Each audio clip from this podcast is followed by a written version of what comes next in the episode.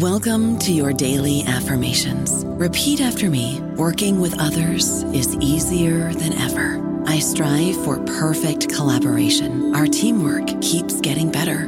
Yeah, affirmations are great, but Monday.com can really get you the teamwork you desire. Work together easily and share files, updates, data, and just about anything you want all in one platform. Affirm yes to start or tap the banner to go to Monday.com. Lucky Land slots, you can get lucky just about anywhere. This is your captain speaking. Uh, we've got clear runway and the weather's fine, but we're just going to circle up here a while and uh, get lucky. No, no, nothing like that. It's just these cash prizes add up quick. So I suggest you sit back, keep your tray table upright, and start getting lucky. Play for free at LuckyLandSlots.com. Are you feeling lucky? No purchase necessary. Void where prohibited by law. 18 plus terms and conditions apply. See website for details. Hello, everybody. This is Marshall Poe. I'm the editor of the New Books Network, and I'd like to tell you that we have a new and improved website. It has two new features that we think you'll love. One of them is a vastly improved search engine so that when you type in keywords, you'll get a bunch of episodes really quick. The other is the ability to create a listener account. And in that listener account, you can save episodes for later listening. So you can create a kind of listening list. We think these features are neat and we think you'll enjoy them. Please visit the site today. Welcome to the New Books Network. Hello and welcome to another episode on the New Books Network. I'm one of your hosts, Dr. Miranda Melcher, and I'm very pleased today because we are speaking with Dr. Damon Scott about his book published by the University of Texas Press in 2024 titled The City Aroused Queer Places and Urban Redevelopment in Post War San Francisco, which is a really interesting history. It's a history of a queer environment, it's a history of urban development, it's very much a history of a post war city trying to figure out what that means in terms of labor, in terms of um, economics, in terms of city planning, in terms of what the city wants to be. So there's obviously quite a lot to get into. So, Damon, thank you so much for joining us to tell us all about it. Miranda, thank you so much for that rousing introduction and also your interest in my book. I'm happy to be here to talk about it. I'm glad to have you. Could we start, please, with you introducing yourself a bit and explaining why you decided to write this? Of course, sure. So, um, so again, my name is Damon Scott. I'm a, a geography professor at Miami University of Ohio. Um, this is my first book, first full, full length monograph. Um, and I think the best way to kind of introduce the book is to say a little bit about how it did come about as a my very first foray into kind of the archives. Um, I see myself as an urban historical geographer who, who looks at questions of the post war city and its impact on the social geographies of people, particularly queer people. Um, and so, as a as a graduate student, um, I spent a summer as a, a summer intern um, at the uh, GLBT Historical Society of Northern California, which is essentially a community based archive in the city of San Francisco uh, that has its roots back in the late 1970s uh, among a bunch of people who were sort of living through a changing city um, and collecting um, oral histories, collecting organizational records, collecting publications into this rich archive of material about the queer history of uh, San Francisco and the kind of uh, Bay Area region. Uh, when I arrived um, as a, a, graduate student uh, in geography, um, they took very uh, an interest in my background in in cartography and ability to use mapping software to, to generate uh, you know spatial representations of, of, places. And so they they connected me with one of the archivists who was the keeper of this amazing list. Um, people refer to it as the as the sites list or the queer sites list. Um, the person um, that I met with um, had inherited it, I think, from several other people who had worked on it. And essentially, it was a, a set of, um, of Word files uh, that all had tables in them that included um, names of places, addresses, um, and in some cases, information about dates in which particular sites in the city had some connection to kind of gay history or the gay past. Uh, included bars, uh, bathhouses, restaurants, sites where there were raids, a whole bunch of different things. And so they asked me t- to create a map, and I, and I created a map, uh, a, a, large poster size map uh, of this database. Um, again, essentially just addresses and names of places. Um, and in the process of creating that map, um, I, I, kept running into these problems, these mapping errors. The software package that I was using kept saying, um, unable to map these places. Um, and I looked more closely, and it was a handful of places um, on the San Francisco waterfront at the end of Market Street in the area around the ferry building. Um, uh, was anyone able to map them? But I quickly realized um, are these places, there was maybe 10, 15 places or so, or at least names um, and addresses, is that those addresses no longer existed because I was using a modern contemporary map. Um, and I was trying to map them in an area that had been uh, a, a, 28 block area that had been um, torn down and rebuilt. Um, and so not only are the where the buildings gone, but but the, the street grid has completely been reconfigured. And so this book um, really is the story um, of those places um, that I was unable to map in that early foray. Um, and in the process of writing the book, it took me into a lot of different directions and a lot of different archives. Most importantly, it took me into the archives of the city to try and understand a little bit more about the urban planning history and urban development history of San Francisco in the post war period, uh, because many of these places dated uh, to uh, the, the 19, late 1940s, um, and they all uh, disappeared in the, in the early 1960s. So it's really the results of my quest to understand the origins, history, and fate of a handful of bars on the San Francisco waterfront um, that flourished uh, in the, the, two decades after World War II. Hmm. Thank you for that wonderful introduction to the project and the book, and how it so helpfully lays out where we're looking and when we're looking. Um, mm-hmm. Can we therefore talk about what we're looking at? Um, what do you mean by queer land use?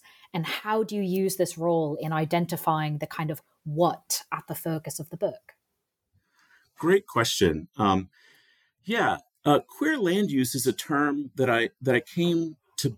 I I began using myself. It just kind of emerged uh, from from trying to understand the histories of these places and what they were, what they, what they, how they originated. It's a term that I coined. It's not one that I found elsewhere, um, and I, it was a helpful term. It has been a helpful term because what I was really looking at um, are patterns of commercial activity that accommodated non-normative sexual desires during this period uh, places that provoked anxieties about urban decline, places that undermined urban land values, um, and places that fueled post war urban redevelopment projects.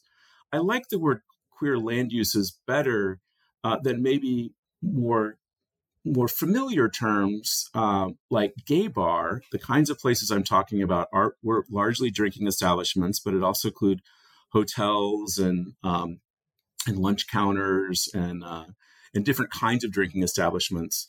Um, I like uh, queer land uses better than gay bar because gay bar to me signifies a more kind of sexual identitarian sort of politics that emerges um, uh, in in the 1970s and a little sort of later period. It's not that gay bar was not a term that was used earlier. The earliest occurrence I've seen of the use of the term gay bar in the city of San Francisco was in the mid 1950s.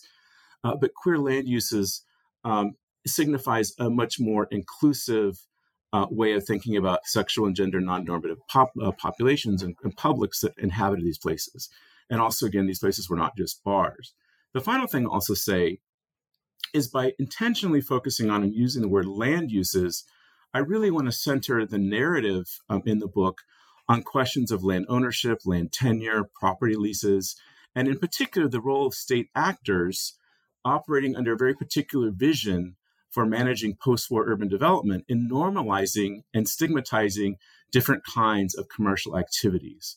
Um, it's really um, about uh, the ways in which people and city leaders, particularly people using um, the powers and tools of, of, urban planning and urban design, uh, that are trying to kind of uh, make changes in this area. Um, and they're talking about it um, in, often stigmatizing ways. Um, the book focuses on how marginalized sexual subjects created, adapted, defended, um, and reconstituted queer land uses uh, in the face of large scale urban uh, landscape destruction. And I'll just say one more thing about land uses.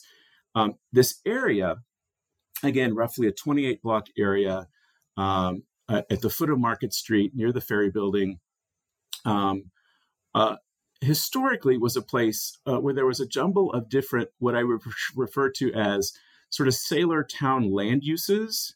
Uh, there were hotels, uh, cigar stores, clothing shops, uh, coffee shops, uh, naval store stores, locker clubs, places that people who were tied into the maritime economy, either because they were dock workers loading and unloading boats, ships, or because they were um, sailors who were passing in and out of the port. Uh, this was the place that they uh, they stayed in town often uh, in between uh, work assignments. So the mix of kinds of buildings there that were really dedicated to this sort of subset had a kind of occupational, kind of maritime um, economy that, that, that, sort of underlie the, the, earlier use of those areas. Hmm. No, that that's very helpful. Thank you um, for helping us understand kind of what we're looking at, who we're talking about, um, both in terms of minority sexuality as well as the jobs that we're looking at, because that does very much come into play as the time goes on. But I do want to add one more thing in, or really ask you to add one more thing of to course, this sure, yes, mix. please. Um, to what extent was this waterfront with people uh, on land, at sea, going back and forth between them, um, a variety of sexualities, it's at you know different kinds of businesses? To what extent are we also talking about a racially integrated place or a racially mixed place? Um, and and what were some of the drivers of that?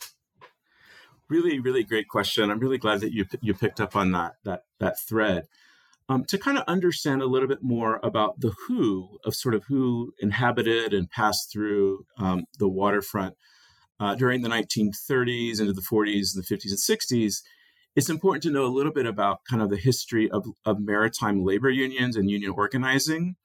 Um, and I really have to give credit to um, the amazing trailblazing work of Alan Berube. Um, this book, Coming Out Under Fire, talks about um, experience of and gays and lesbians during World War II. Um, and his subsequent research has focused particularly on a group called the Marine Cooks and Stewards Union, uh, which was a really important labor union um, on the on the uh, operating on the Pacific coast out of Pacific ports. Um, and in his work, uh, what he has sort of shown um, is that as early as the 1930s, um, San Francisco was a center of a very particular kind of like a cross-racial, cross-sexual kind of social solidarity uh, within the labor union movement, uh, and it occurred in part because of the the dramatic um, uh, advances that came in the wake of a, of a major strike in 1934 that shut down the western ports and resulted in maritime workers having much more leverage over the conditions of their labor. And in particular, what it meant is that maritime laborers were able to organize and negotiate labor contracts over time um, um, and also have the ability to set up their own hiring halls. These were places where they would um, they would keep a roster of active members of the union. They would sh- they would sort of rotate through um, job assignments, um, and they would detail or they would send uh, work gangs or labor crews to the waterfront to staff these contracts that they had negotiated periodically with with shippers. And so these uh, this this sort of system of contract labor with l- labor union halls also had within it. I'm, I'm going to get into your question about kind of racial the racial kind of geographies of this system. Um, maritime labor, maritime trades uh, were, were, were segregated uh, in a kind of racial hierarchy uh, and in particular, um, the, the waterfront workers who were part of the merchant marines. When I say merchant marines, I'm referring to the civ- people who were working in the civilian naval, non-military people, but working aboard ships at sea. Um, within this labor force, um, you had an important subset of them that were part of the stewards department of ships. And what that means is, uh, particularly on passenger liners, uh, these are the staff aboard ships that would tend to the needs of the passengers.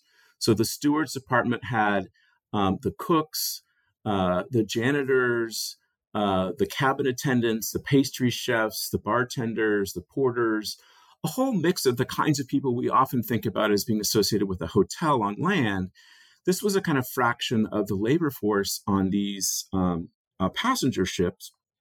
um, in the 1930s and 40s.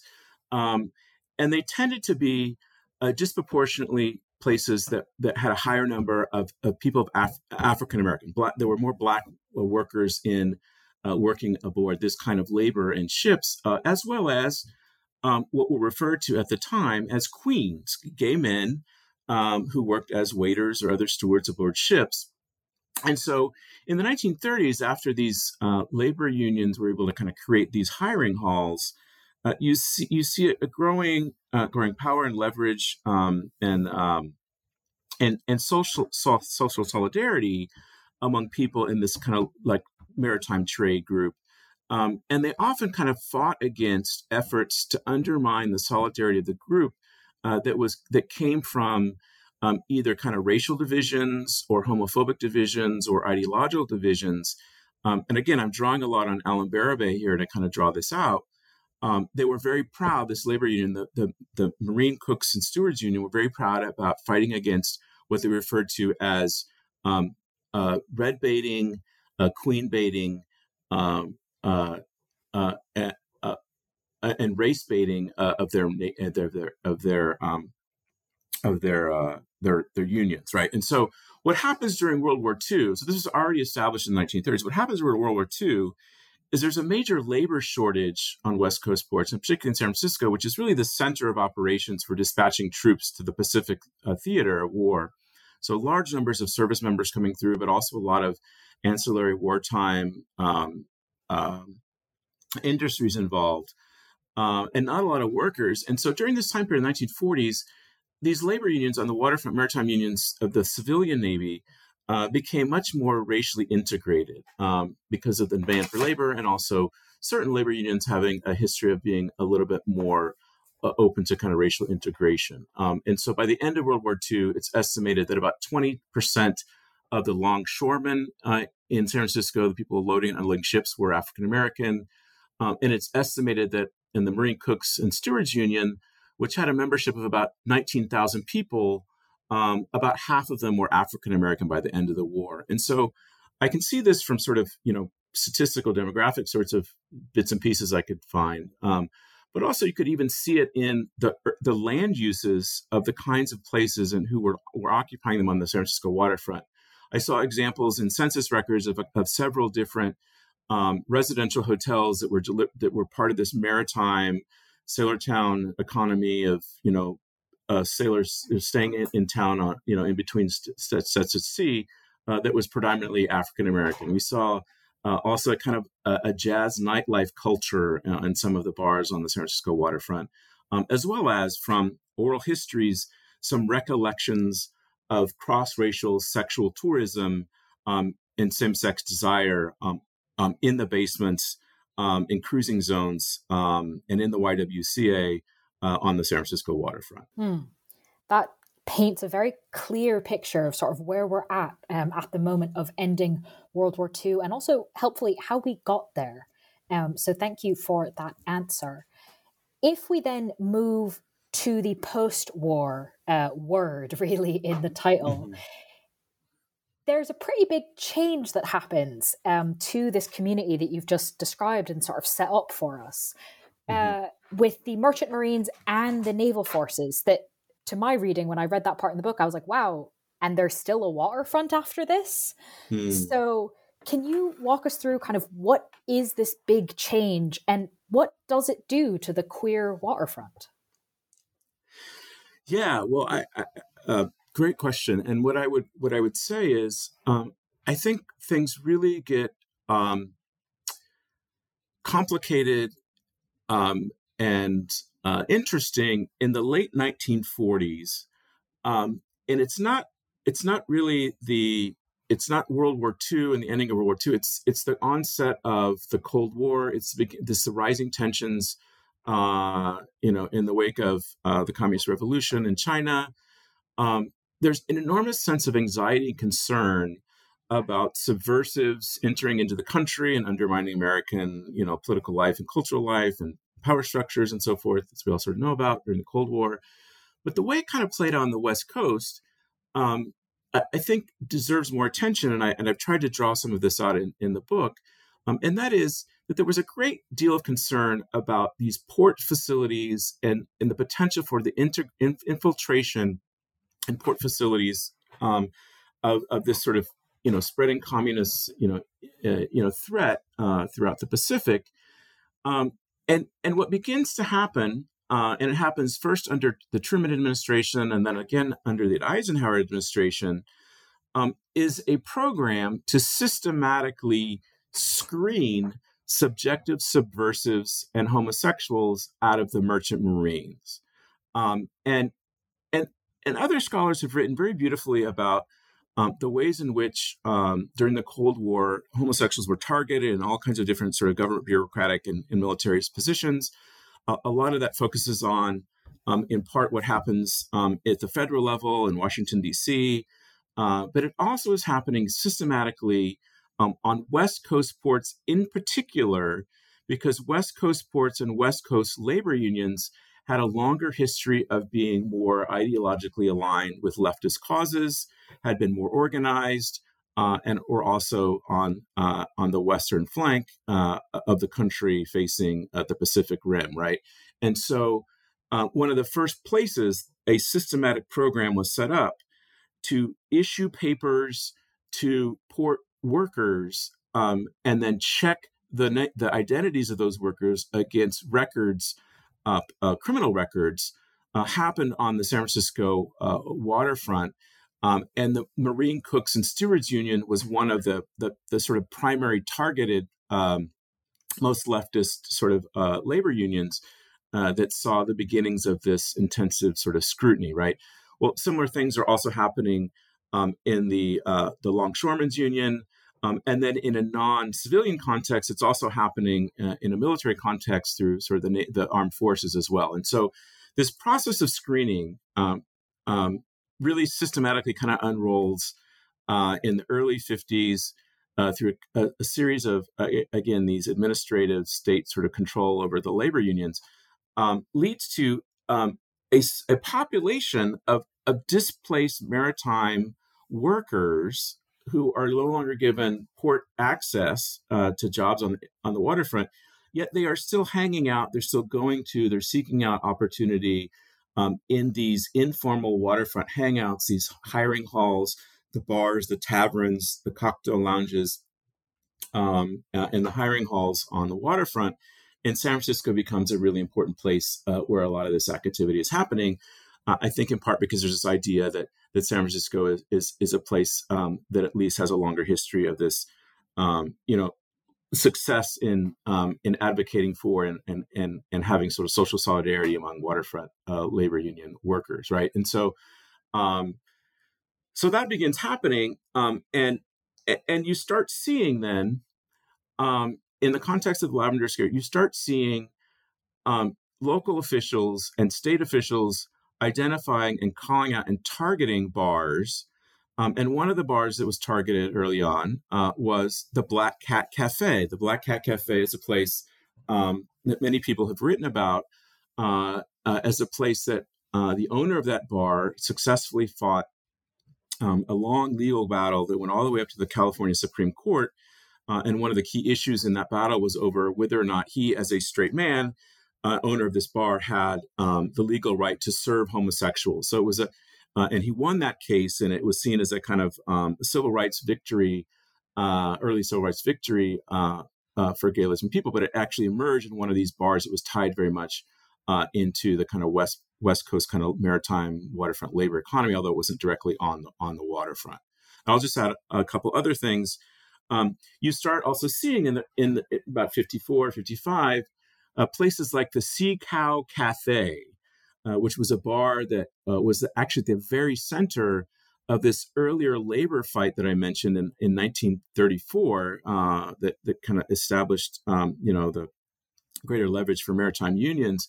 By 1954 is is a place uh, where, where, transgender and queer people are sort of hanging out, and it's being raided by uh, the police, and also a place that gets a shout out as a mention um, in the Mattachine Society, homophile organization, had a, a confer- early conference in the city of San Francisco and offered uh, the conference goers a kind of short, you know, sort of guide, guide to the city of places to go and suggested that they go to the Sea Cow Cafe uh, uh, for beer and seaman, uh, S E A M A N, right? Um, uh, and it is now uh, becoming to look like and take on the character of a of a gay bar, right? Um, or at least in the parlance of the time period, what was referred to as by the police and in the press as a quote hangout for homosexuals. Hmm. I don't know about you, but I'm very busy and I don't have a lot of time to cook. That's why I subscribe to Factor. Eating better is easy with Factor's delicious, ready to eat meals. Every fresh, never frozen meal is chef crafted, dietitian approved, and ready to go in just two minutes. You'll have over 35 different options to choose from every week, including Calorie Smart, Protein Plus, and Keto. These are two minute meals.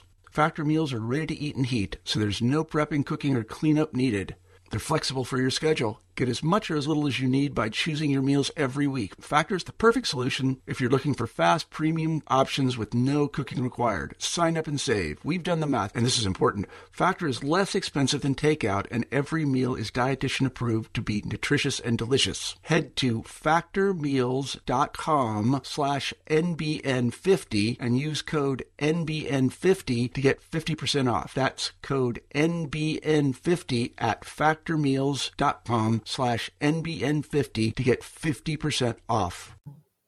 All right. Well, you you've mentioned the police, so I think this is a good time to Yes. bring them into the conversation now that we've got an idea of what's happening and developing on this waterfront. And as you just mentioned, right, gaining it's it's known, it's gaining some amount of notoriety. So how do the police, how does the city government react to all this? Yes.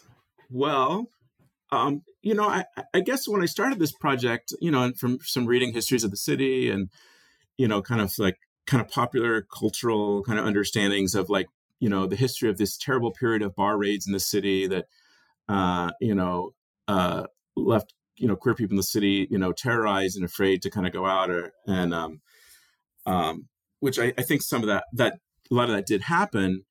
Um, when I look at the sources and you look at kind of the commercial histories of some of these bars, what you realize is you see a lot more persistence than actually closure. So the places that I was seeing, they lasted a really long time. But if you only look at um, the periodic sensationalized police, you know, stories um, in in the newspapers, stories of public crackdowns or street sweeps or roundups, um, and those definitely did happen, and they did terrorize people, and that was that was that was a really dark, terrible period. What you also begin to learn, and you sort of see, is that those places very quickly and quietly sort of reopened, um, and and some of them there is there's evidence of actually the direct role or participation of police um, in in allowing them or facilitating them to sort of do operate um, uh, and remain open. And so, for example, um, uh, a place called Jack's Waterfront Caf- Jack's Waterfront Hangout um, or Hideaway had different names. Uh, for a period that it was in operation, was actually owned by the port of of San Francisco and then owned and then sold to uh, the California Department of um, of Highways. Uh, and those state entities operated as essentially the landlord for what was a kind of known gay bar, right? These places advertised relatively openly um, in, in, in coded language, but it was kind of a little bit clear what was going on um, in, in in nightlife columns of the city, uh, in uh, in uh, in regular newspapers. Um, but the most damaged sort of uh, evidence of the kind of awareness and participation of, of police in the in the in the operation of some of these bars uh, is the Gayola scandal that that kind of broke through into the headlines um, in 1960. What it exposed is a whole system of police graft um, in which police officers, uh, you know, were, were were and also state liquor agents were showing up on a monthly basis basis to get a cut of the of the proceeds of the bar tabs and also maybe picking up a couple bottles of liquor sometimes bringing their wives or girlfriends um, it was it was essentially kind of a holder what I, I sort of think about it is it's a little bit of a holdover of a of a kind of like a prohibition sort of world of speakeasies where places are kind of hidden and concealed from sort of plain view but not really to sort of completely hide them or make them invisible but instead to allow law enforcement plausible deniability when they're exposed that they didn't know anything that was going on. They were unaware those things were happening. And so I did see bits and pieces of examples of of the role of police in actually facilitating the opening and the closure and the movement of some of these places. And what what that added up to me uh, was to sort of see um, that by the by the late 1950s, the period of sort of large like of of like sensationalized bar raids and bar crackdowns, you know, flashed over the news. It tended to kind of come around around political moments and political decision times. Um, had turned into actually a, a process of kind of tr- like trying to sort of manage or steer queer nightlife away from certain areas and towards other areas. So I think there's a spatiality to this um, that you can kind of look at if you look at opening and closing and, and some of the decisions that were made um, uh, that come out of this Gayola case and sort of why where, where there was permissiveness and where there wasn't permissiveness.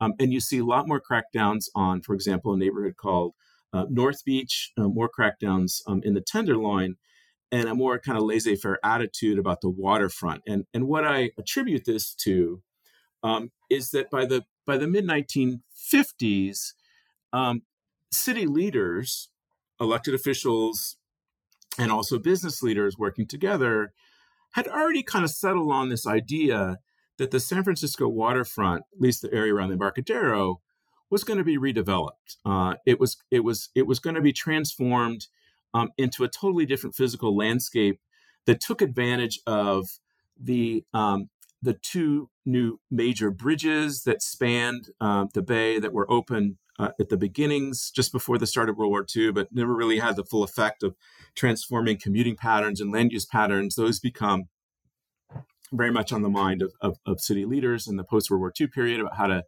how to shift away from a kind of maritime waterfront uh, ferry building oriented world to one that was devoted to the automobile, and also to kind of reconfigure and rethink about um, um, the city as being really the the administrative and financial core of an expanding Bay Area metropolitan region in which the kind of maritime land uses and the maritime kind of infrastructure would be relocated out of the out of San Francisco and largely shift to either the periphery of, of San Francisco or across the bay to Oakland. So those those sort of longer range sort of plans were already kind of being talked about, often behind closed doors.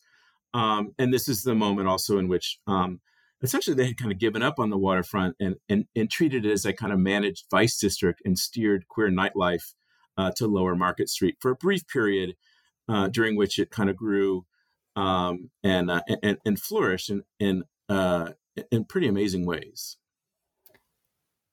I, in some ways, I want to like not stomp on the flourishing in amazing ways, but we do have to kind of stick with the actual yes, history, unfortunately. Yes. So, staying on the I don't know if we want to call them evil, corrupt politicians. That might be going yep. too far the other direction. But this whole plan for the redevelopment behind closed door side of things seems to come out in the open very much around this word blighted. Yes. When and why does that word really become, in a lot of ways, it seems, a weapon against this flourishing community? Well, tell us about kind of this word and the role it plays.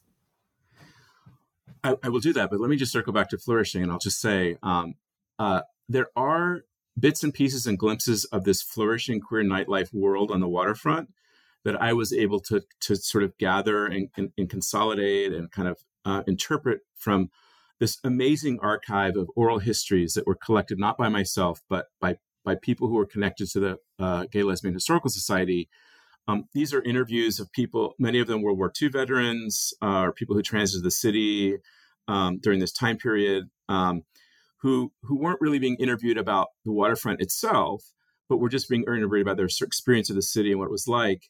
And often you see these bits and pieces and, and references to places on the waterfront. You can stitch them together and kind of get a sense of the, the flourishing of it. But to your question about the blightedness, the, the, actually the connection between flourishing and blightedness um, so blight is a very you know specific word that has a lot of uh, a power. Um, blight is a is a word that is used um, in in a kind of planning context uh, with legal implications. Um, to declare an area blighted, um, this was a kind of a administrative procedure that came about um, uh, as a result of of urban redevelopment laws. Uh, one of the first urban redevelopment laws uh, in the country uh, was the California Community, Community Redevelopment Law in 1945, and one of the justifications behind that law was to actually redevelop the San Francisco waterfront. So very early on, one of the main projects the state legislature in Sacramento wanted, among other things, was to kind of redevelop the San Francisco waterfront. At that moment, they were focusing on um, the kind of uh, the produce market area, the area where uh, the warehouse district that where fruits and vegetables were brought into this, the, the city to be um, distributed um, by retailers. Um, and so, in that law and other laws, blighted, uh, to declare something blighted means to, to create a map uh, and draw a line around a certain area of the city and, and designate it blighted, which opens up the possibility of utilizing um, state power of eminent domain to acquire land um, to put it to a higher economic purpose. So the way they would operationalize or kind of calculate what blight was is an area, a block, a neighborhood, a section of the city that is taking more tax revenues than it's giving back. It's a net drag on the city's coffers. Um, it's a kind of economic kind of you know formula in there to kind of figure that out. Um, once those areas are declared blighted, what that means is they are candidates um, for um, applying for large amounts of public funds to acquire land, buildings uh, uh, from from owners at fair market price for public use, um, tear those buildings down and rebuild them. Um, and so there's state power and also money that goes along with declaring things blighted. It's a, it's a way of, of, of condemning something, but it's condemnation that has the power uh, full power of governmental authority to kind of uh, intervene in the urban land uh, market um, and and and completely tear down and rebuild um, you know sections of the city. And so the the implication was for the San Francisco waterfront, uh, and there were there were several, you know, the beginnings of rumblings of plans to uh, redevelop the waterfront and, and describing it in kind of like pejorative ways that it was obsolete, that it was dilapidated, that it was dirty, that it was dangerous. Um, there was a site of sexual predation and gender, you know, abnormality. These are all kinds of like tropes that were used to kind of sh- reshape the imaginary of what was going on on the waterfront to sort of promote and justify and rationalize declaring the air blighted. Um, those all took time to kind of work their way through. Um, but the area was officially blighted, uh, declared blighted in 1954 55. And in that blight declaration, uh, city leaders drew uh, a line around 28 blocks, uh, which really pretty much corresponded to most all of the sort of maritime land use quarter of the city, which was the produce market, but other other things as well, like these sort of hotel, you know, you know, work, you know, uh, maritime seamen's hotels other sorts of things. Um, but it took about 10 years or so, a little bit less than 10 years to actually act on those plans. Um, and so once it's deployed, it actually it discourages any further investment. Um, it, it, it creates this sort of holding pattern of these places where there's this intense desire of the state uh, to kind of acquire this land, but there's also this interest um, in downgrading its value so that you can actually purchase it to, for a lower and lower uh, value. So there was a, there was a sort of logic here in steering queer nightlife to the waterfront as a way to further uh, you know depress the sort of you know land values and the and, and the cost of acquiring this land to rebuild it. And I think it was in that logic um, that this sort of like moment of allowing things to happen there on you know unabated and un un, relatively unpoliced, but you know, subject to extortion by law enforcement, creates this sort of um, context in which uh, there is a lot of queer queerness happening on the waterfront. Um, I mean, the descriptions of of the of the San Francisco YMCA in the 1950s from multiple people who visited there and recalled them in oral histories are lurid. I mean, they, they just they refer to places like an open brothel uh, that the people who even live in the city would sort of check in, uh, you know, for the weekend because they knew that um, you know the shower stalls were kind of a cruising zone that people had you know the, it was just a kind of open sexuality uh, in the halls of this YWCA um, because it was a kind of it's kind of a anything goes kind of zone. Which is fascinating. Um, thinking about kind of what the word blighted means legally, economically, and also sort of in the popular imagination. Um, is there anything further you'd like to tell us about queer land uses after kind of this word has been deployed, but as you said, as it's sort of trickling down and hasn't actually kind of kicked people out yet?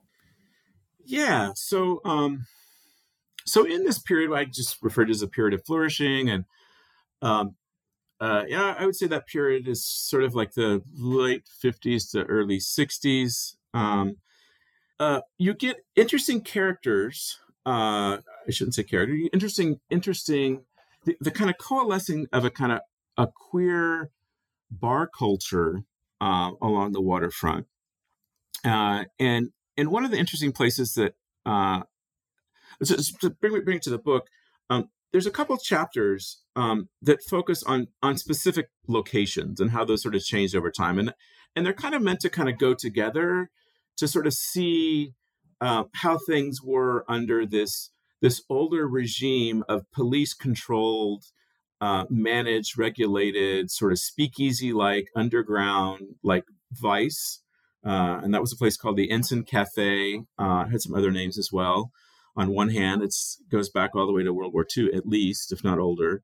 Um, and then across the street, there was another place. Um, the address was 90 Market, but the places that were in 90 Market, the names of places changed. There were multiple places in the same space. It was a really large space that was a had a cocktail lounge with multiple bars in it. It had a restaurant in the front. Um, from the outside, it seemed relatively unassuming one door, door or two, but once you entered, you, you could go all the way back to the building, and it, it really occupied much of the lot of that area. Um, that building, um, 90 Market Street, w- was the site, um, and this really, really blew my mind. And this actually kind of came out of, of trying to understand a little bit more about the history of these places.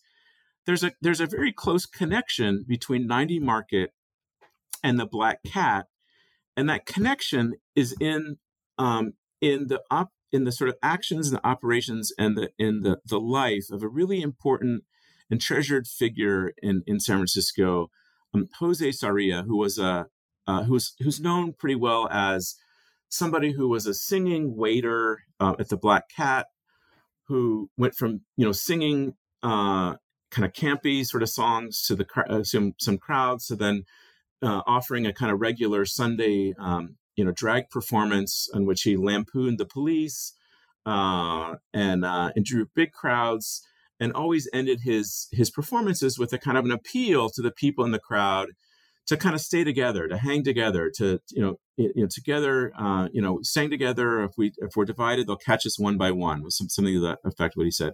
Well, people in San Francisco know a lot about this figure, and he's even has a national sort of profile in terms of the importance. Um, and it's largely linked um, to his not just his role at the Black Cat and kind of um, from the stage, uh, you know, uh, calling on people to kind of come together and, and and and form a community and act together, but also for his uh, being the very first person to run as an openly gay person for a position in public office. He ran for the board of supervisors uh, in, in, San Francisco. Uh, it didn't win, but it was a demonstration of the political power and the size of the gay community in the city. Um, and he has a much more interesting and even more compelling kind of life beyond that, um, in which he was very much involved in the creation of, of um, a whole organization that organized uh, queer bar performers into a kind of pantheon of of uh, aristocratic, uh, you know, realms and regions uh, uh in the international court system uh, of drag that is international and still exists today. Anyway, so that's a lot about Jose Sarria. But what was not was not clear before I wrote this book, and what the book does show, is that Jose Sarria was really instrumental in actually expanding beyond the Black Cat to setting up operations in 90 Market which was a much larger venue, which had a showroom and a stage. I get receipts in his in his art, personal archives of buying lumber and nails and things to kind of you know kind of re reconfigure the interior of that space to make it his big sort of show palace. um, you know, he kind of essentially was the manager and ran the place, but he also set up in the front of it a lunch counter. Um, and and he was aspiring, you know, uh, a business person, not just a performer, but also a business person. Um, and and in in his his lunch counter, and I think there's really interesting parallels to other kind of civil rights sort of histories of lunch counters and the role of kind of mobilizing people to kind of push back against you know state violence. Um, so he's running this lunch counter in you know 1960 or so uh, in 90 Market in the center of sort of, you know center of this sort of urban redevelopment area, um, and and across the street is the is the uh, is Southern Pacific, which is a you know a big a big you know transit you know shipping company. Um, and, and during lunch hour, a lot of its employees are flooding out into the street and coming across the street and having lunch, and a lot of them are queer. And so people in these reminiscences of of, of San Francisco during this time period talk about the Southern Pacific building, uh, which had a giant sign on the roof uh, with its initials SP. Uh, it had it had the reputation, it had this sort of nickname as the Swish Palace, because the large number of queer like clerical staff that would sort of flood across the street, uh, you know, at the end of the day, but also during lunch, they would come across to Jose Sarria's place. Um, and the executives at the, at the, at the Southern Pacific um, tried to shut him down. They tried to put him out of business. They threatened um, his customers that if they go, they continue to go there, that they would be fired. Um, and Jose Jose Sarria sort of talks about in an oral history that was the impetus for him to actually get organized, to kind of mobilize people, um, to show political power and strength at the voting box. So I think it's powerful and interesting that right here in the middle of this urban redevelopment area this sort of entrepreneurial kind of queer drag person who's the son of you know, immigrants from Latin America um, is is is seizing on and taking his sort of political power uh, as a person who can rally people, the, his customers and people in this kind of bar culture on the waterfront uh, to assert their rights um, in the community. And um, and he also gets involved not only in running for for supervisor, but he also gets involved in starting uh, one of the very first newspapers, uh, gay newspapers in the city called uh, the Citizen, uh, the, the, League of Citizens education the News, or the Citizens News, the name's changed a couple times. Um, it begins publication in 1960, and it, becomes publication as actually the, the, the organ to promote his candidacy.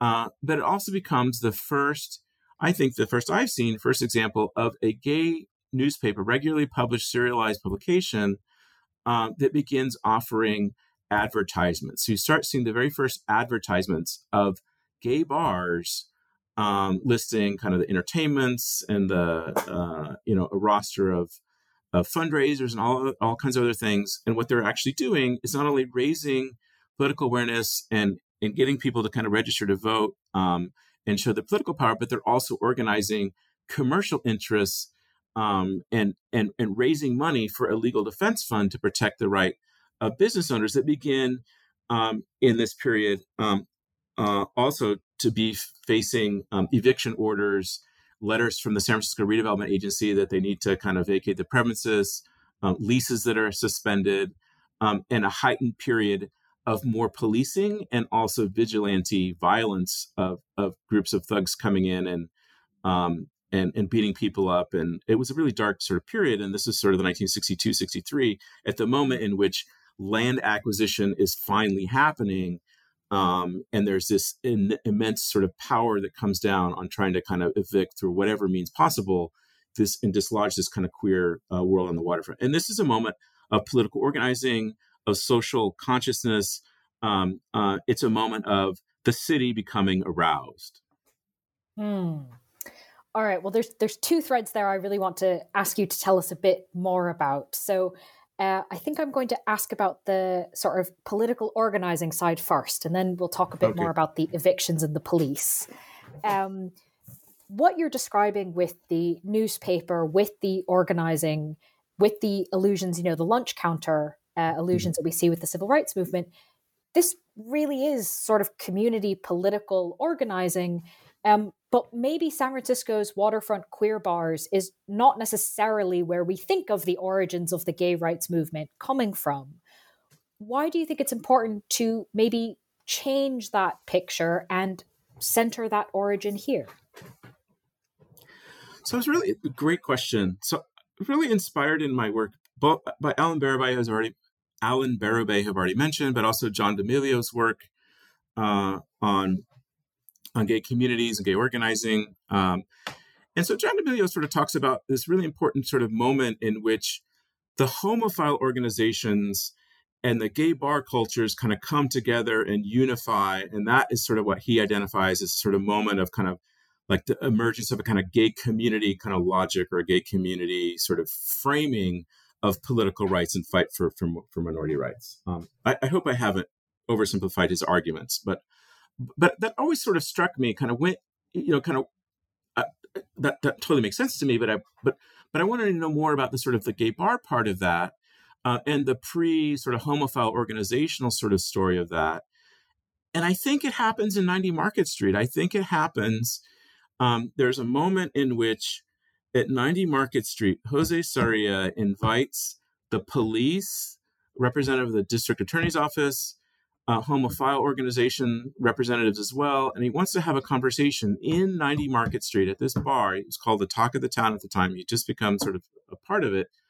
Um, a conversation about kind of um, um, lessening the kind of raids and arrests and, and the harassment of gay bar patrons, uh, and kind of work, you know, kind of working with police to kind of, you know, uh, get them to sort of back down on on on on this sort of crackdown.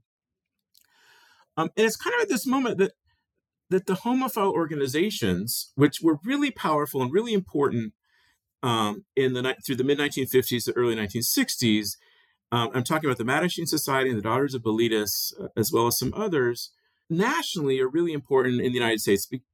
Give San Francisco its national significance and importance as a kind of gay mecca and a kind of early, really important place in which queer people begin to kind of make a, a, assertive assertive rights uh, for for civil rights. Uh, but the Mattachine Society and, and Daughters of Bilitis, they were always very kind of cognizant of not um, talking about specific places um, they never mentioned bars, they never mentioned restaurants, they never mentioned the sort of lived experience world, queer worlds in which uh, their members sort of circulated in. Um, in part, I think it was to kind of, uh, you know, pursue a kind of politics of legitimation and and normalizing, you know, queer gay citizenship. But it was also about protecting those places from being targeted or broken down on, right? And so this all kind of breaks down on the waterfront when when when when these queer land uses become the sites in which um, a new politics about protecting, defending, preserving, um, actively promoting, um, reconstituting in new places when places are shut down. We're, we're preserving the kind of the, the gathering space and a place for these queer drinking publics to kind of reconstitute themselves it really leads to kind of a different kind of politics. It's a kind of it is a community based, emergent bar culture kind of politics um, that I think is an important kind of like pivot point um, in in the logics of of of you know activists during this time period who are pursuing you know um, rights for you know minoritized gender and sexualized subjects, right? Um, so I think that that's really important. I think the other thing that's really important is is is this sort of queer history of San Francisco has you know the sort of histor- historiography of it has really emphasized a lot the really important the importance of of people like Harvey Milk.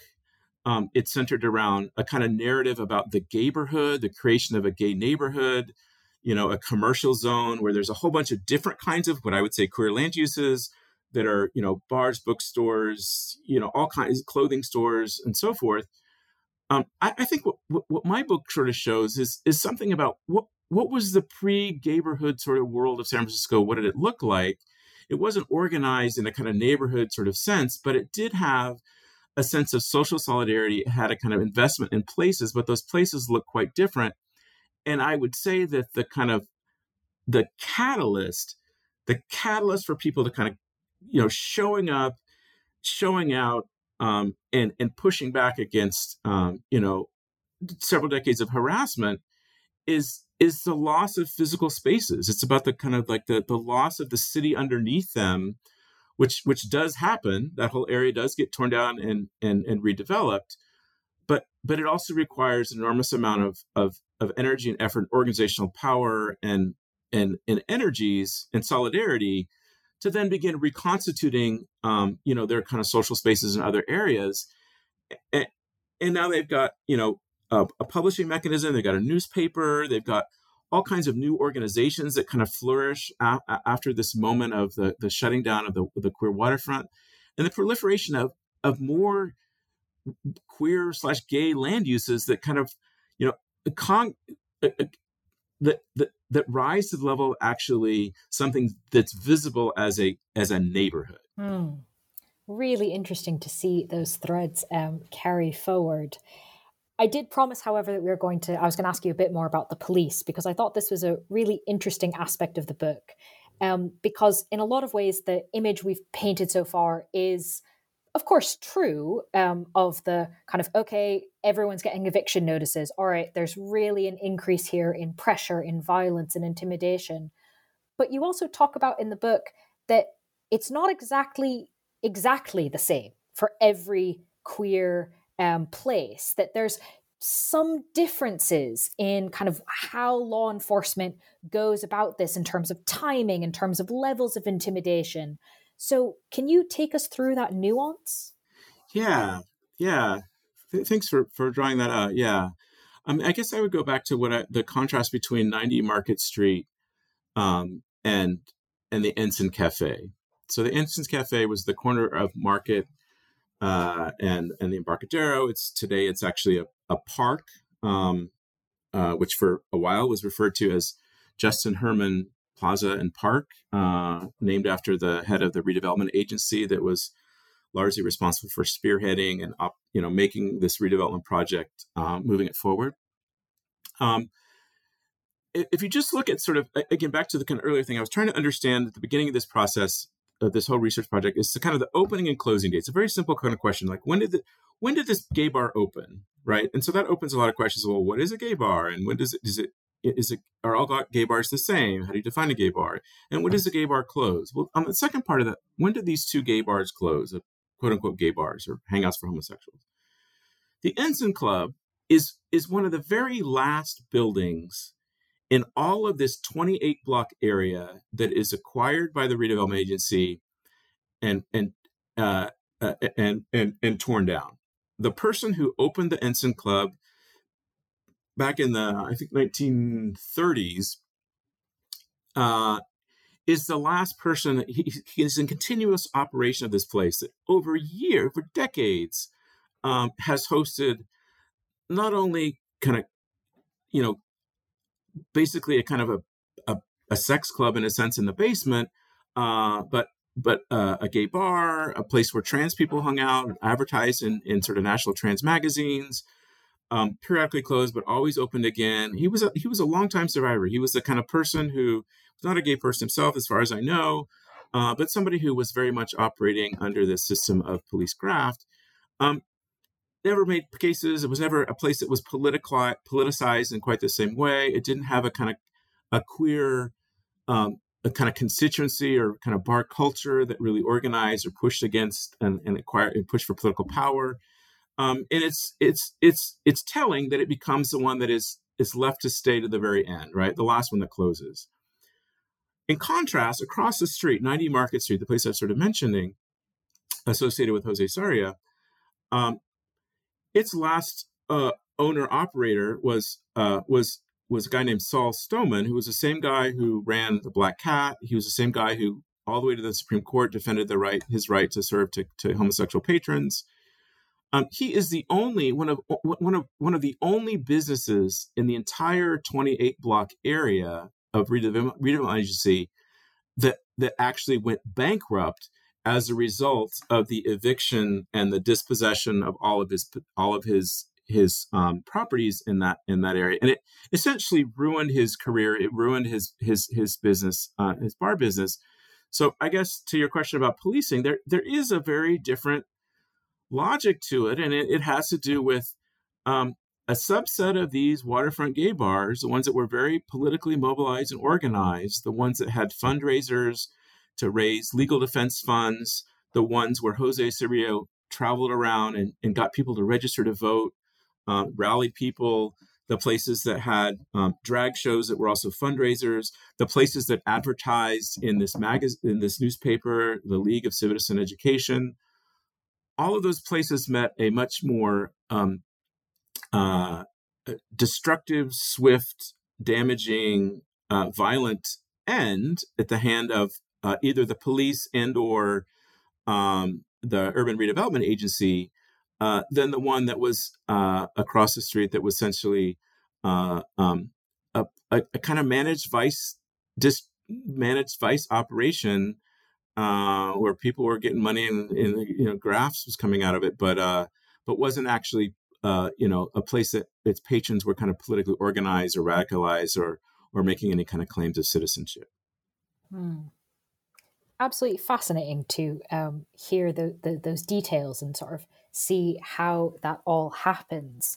Um, if we bring these things together, then what does actually happen to the queer waterfront if we fast forward to sort of the end of the 1960s? What are we looking at compared to the picture you painted us just a few decades earlier? Yeah, so um, in a material sense, in a physical sense, um, 1963, 64, 65, during those years, um, those are years of act- active, like physical destruction, evictions, the razing of buildings, uh, uh, and the and the rebuilding of the waterfront. Um, what I end the book with, uh, however, and I think this is important because the book is not just about the destruction of the waterfront. Um, I, I, use this term very intentionally the creative destruction of the waterfront or the destruction and the creation of the waterfront um, to point to the fact that um, even almost 10 years later, um, there is a kind of ongoing, living, shared public memory of the waterfront as a queer place. Uh, and I and I illustrate that with this really amazing collection of photographs uh, that I found uh, that were published uh, in a fundraiser by the International Court System. This is again the organization started by Jose Sarria. Uh, every year, you know, having a big a big uh, coronation uh, ceremony to to honor the next person who's going to be the uh, the empress for the year, the queen for the year, and so. Uh, in the in the program from I think it's 1972 73 um, is this really interesting photo montage. It's a it's a quiz where there's there's a set of maybe 40 photographs, um, recent photographs taken around that time, 1972, of of you know you know sidewalk photos of you know parts bits and pieces of the urban you know landscape and the question is identify what this past closed gay bar was so it's it's it's actually trying to remember it's it's prompting people who are participating in this to remember oh 10 years ago do you remember these places we used to hang out? These are the places that really got started on the waterfront. And and many of them uh, all of them that i sort of was able to, to to sort of talk about in the book and many of them all of them that i just sort of mentioned by name there are more um, are, are are are captured in photographs but the photographs are are photos of active construction sites giant holes in the ground um, freeway uh, on ramps or off ramps, um, new parks, um, that sort of thing. They're physically torn up and they're gone, but they kind of live on uh, in in the kind of public memory uh, of the people who um, recognize the kind of social uh, and political significance of those places, even though that they were long gone. So they were they were not ephemeral places; they were formative places. Um, and and then beyond that, um, you know, many of the oral histories that that I, I drew from, many of them were, were, were collected in the late '70s to the to the early '90s.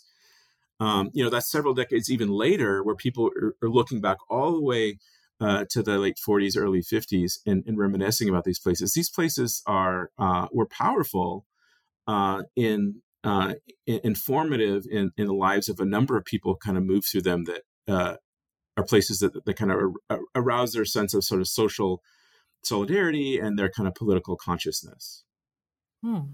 Fascinating. But they're all gone. They're all gone. And I, I guess I would I would also sort of add here. Um, I, I think it would be a, a pretty compelling.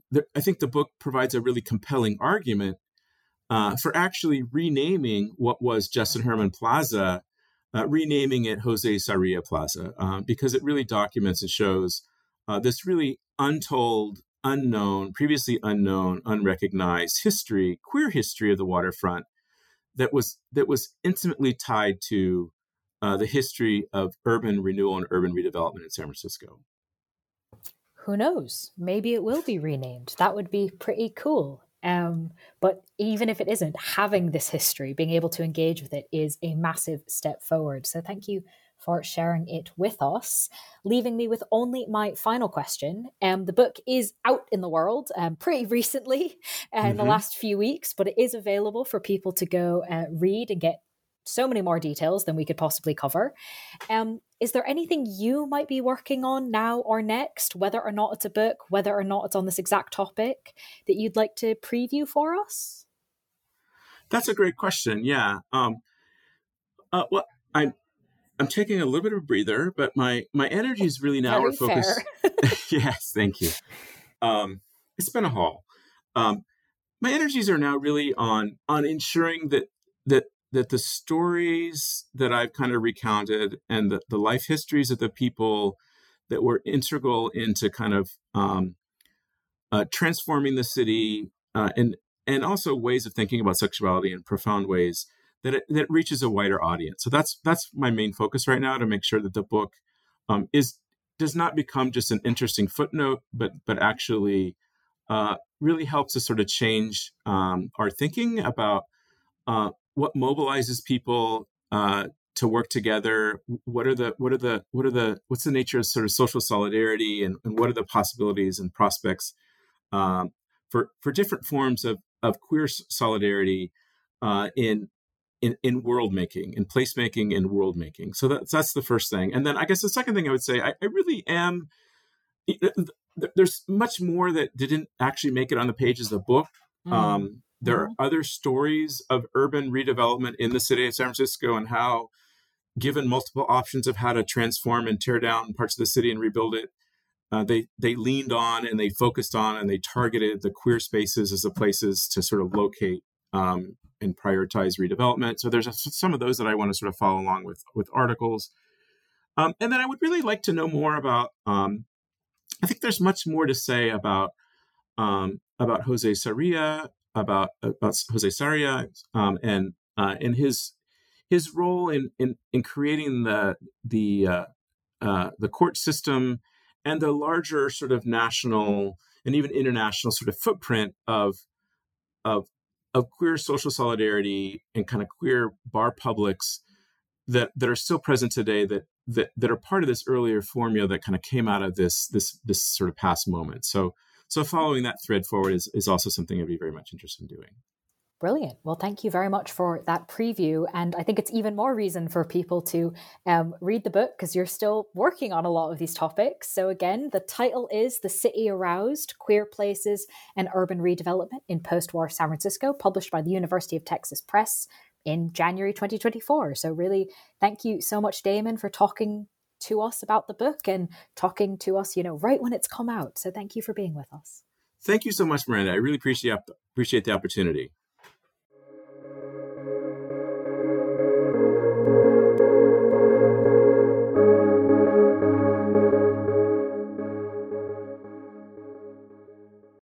Lucky Land slots, you can get lucky just about anywhere. Dearly beloved, we are gathered here today to. Has anyone seen the bride and groom? Sorry, sorry, we're here. We were getting lucky in the limo and we lost track of time. No, Lucky Land Casino, with cash prizes that add up quicker than a guest registry. In that case, I pronounce you lucky. Play for free at LuckyLandSlots.com. Daily bonuses are waiting. No purchase necessary. Void where prohibited by law. 18 plus. Terms and conditions apply. See website for details.